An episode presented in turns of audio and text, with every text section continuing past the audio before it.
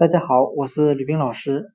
今天我们来学习单词 neighbor，n e i g h b o u r，表示邻居的含义。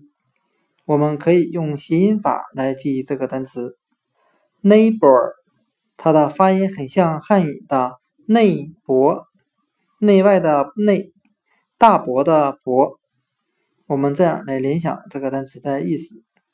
我最喜欢的邻居就是在一个四合院内住的大伯。今天所学的单词 neighbor 邻居，我们就可以通过它的发音联想到汉语的内伯，在一个院子内住的这位大伯。neighbor 邻居。